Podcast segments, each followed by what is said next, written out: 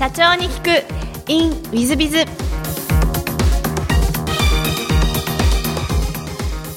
ィズビズの新谷です。先週の続きをお聞きください。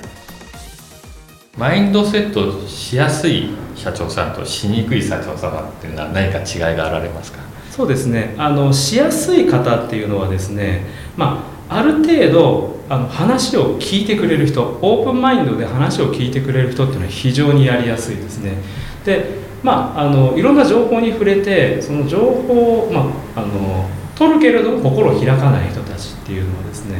やっぱりあのどんなにいいこと言ってもですね響かないんですよね。なので結構ですね厳しく言います。もうこのまま社長言ったらもうとんでもないことになりますけどいいんですか？みたいな形で結構ですねあのでも、まあ、目上の方もそうなんですけど結構厳しい言葉言うとなんだってことでですね、まあ、半分喧嘩になりそうになるんですけども、まあ、それでも最後はまあ仲良く握手して一緒に頑張ろうとなるので、まあ、そういうところは結構ありますね。なるほど、はい。えーまあ、あの私もコンサルタントの話くれなんで赤澤社長様に厳しいことを言わなきゃいけないなとぜひお願いしますちょっとあの全然別の話で、はい、あのえっといろんなことをお聞きにこのインタビューをする前にお聞きしたら、え好きなものことに寿司ステーキタイ料理 食べ歩きというふうにおっしゃってらっしゃって食べることが相当お好きでいらっしゃるそうですね。あのもう本当に、まあ、飲むのも好きですし、はい、まあ、食べるのも好きですしでやっぱり行くとですね繁盛してる店があるじゃないですか、うん、でなんで繁盛してるのかなっていうのがやっぱ見るのが好きなんですよね、すると必ず理由があってそこをなんかあのちょっと酒飲みながらちょっとメモするとなんかちょっと得した気持ちになるなみたいな。まあ何でも食べちゃいますけどね、はい、あの根っからのコンサルタントでいらっしゃるんですね。そうかもしれないですね、まあ、コンサルタントっていう仕事あんま好きじゃないですけどね、まあ、でもなんかあの改善していくっていうのが楽しいですよね。あの今おっしゃったコンサルタントっていうのは好きじゃないけどって何かなんで好きじゃないのかなっていう違うんです。かあのやっぱりコンサルタントやってるとやっぱり実業がいいなと思っちゃうんですね。やっぱりコンサルティングっていうのはあくまで参謀なので自分が事業を持ってないじゃないですか。ただやっぱり実業がある経営者の方の方がよっぽど僕は素晴らしいと思ってるので、まあ、実業で成功されてる方っていうのはやっぱり私すごい尊敬をしています。コンサルティングは虚業っていうふうにも言われますのでだからこそですねしっかりと、まあ、実を得るためにですねまあ、日々精進しなきゃいけないかなっていうふうには思ってるんですけどね。あの私自身もコンサルティングやで三つ三つ今やっておりますので このお気持ちは大変あの、ね、よくわかるんですけども、はい、えーと、ちょっとまた変わった質問であの座右の銘に面白くなきを面白く住みなすものは心なりというふうにあのお聞きしてて、はい、ちょっとこれどういう意味でいらっしゃるんですか？あの面白きこともなきよう面白くということでですねこれ高杉晋作の座右の銘なんですよねでまああの世の中がですね、まあ、つまらないつまらないって言って、まあ、愚痴ばっかり言っても何も変わらないとで、まあ、そういうふうに愚痴ばっかり言うんじゃなくて心の、まあ、持ち方一つで面白くもなるよということで、まあ、その僕がこれを座右の銘にしているのは、まあ、多責にしないでしっかりと自分がしっかり変わっていきましょうと。でその時に面白くないんだったら自分が面白くすればいいじゃないか。っていうそういう気持ちでですねこの言葉は結構胸に留めてですね仕事させていただいてますね。はい。なるほど。たくさん高杉新作でいらっしゃいますから。そうですね、えー、あの大変あのあそこから来たんだというふうな驚きでございますが、はい、なんかこの座右の銘をにしようと思ったきっかけっていうのは何かあられたんですか？えっとですね、やっぱりじゃあ高校生の時にですねあの、まあ、高校の3年生の時先生がですねあの、まあ、将来自分たちがどういう仕事するか知らんけどブーブーブーブー文句文句ばっかり言ってるような人間じゃなくて自分で世の中変える人間になれよというふうに言っていただいたのがですねきっかけでずっとそこはですねこの言葉大事にしてますね。だからこそ、まあ、サラリーマン時代も文句ばっかり言うんじゃなくて文句になったら自分でやろうみたいな結構独立するきっかけになった言葉でもありますね。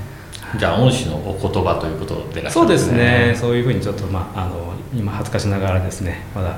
心の中に留めてですね やっておりますね。そうですか、はい、ありがとうございます。ではあの最後の方の質問になってくるんですがこれ経営者向け社長様向け全国の社長様向けまたはこれから起業する方向けでございますので、えー、起業の成功の秘訣なんかをお教えいただけたらなと思うんですけど、はい、あの結構私セミナーとかでもよく言うんですけど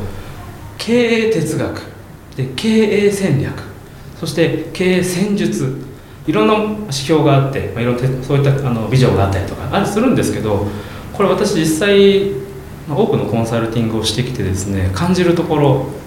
は哲学があってで、まあ、夢もあってで戦略もある。でも成功しない企業さんが5万といるんですよ。だからあの社長さんに言うのはあの本屋さんに行ってくださいと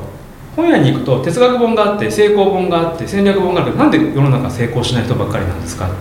そこにはやっぱり緻密な戦術というものが抜け漏れているケースが非常に多いと。で起業するのであればしっかりとその戦術を身につけなさいと。いうお話をさせていただきます。そうすると戦術が見えてくると戦略も見えてくる。で戦略が見えてくると哲学も変わってくるかもしれない、まあ、そういうふうなですね実際まあ机上の空論ではなくて実際の現場ビジネスの現場で使えるかどうかっていうそのノウハウですね。そういうものをしっかりと自分の中に内包するっていうのが起業家でですね成功するポイントかなっていうふうに思いますね。なるほど。深いですね。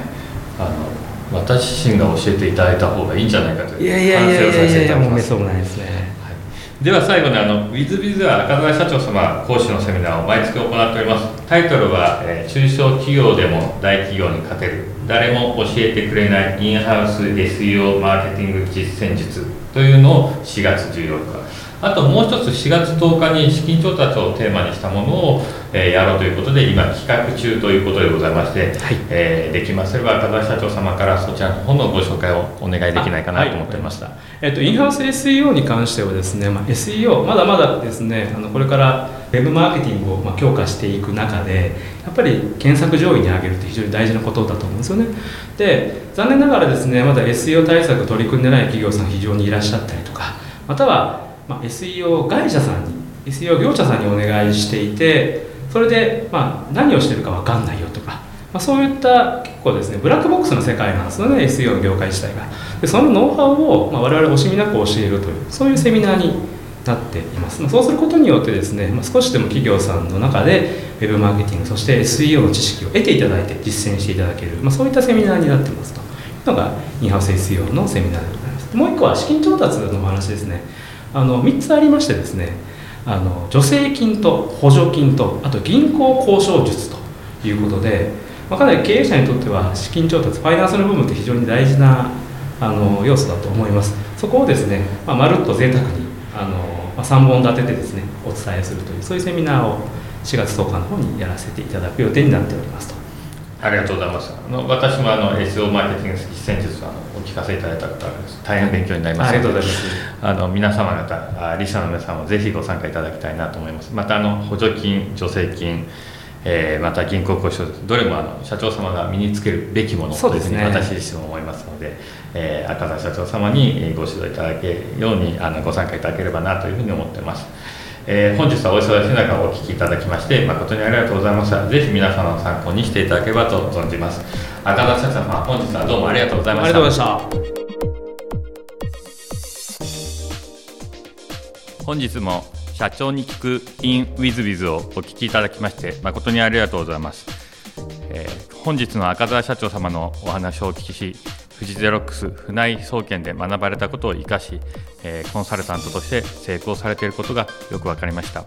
素晴らしい社長様です。ぜひ皆様も赤澤社長様みたいなコンサルタントにご指導いただきながら、えー、成功企業になっていっていただければと思います、えー、本日もお聞きいただきまして誠にありがとうございました。次回もお楽しみに。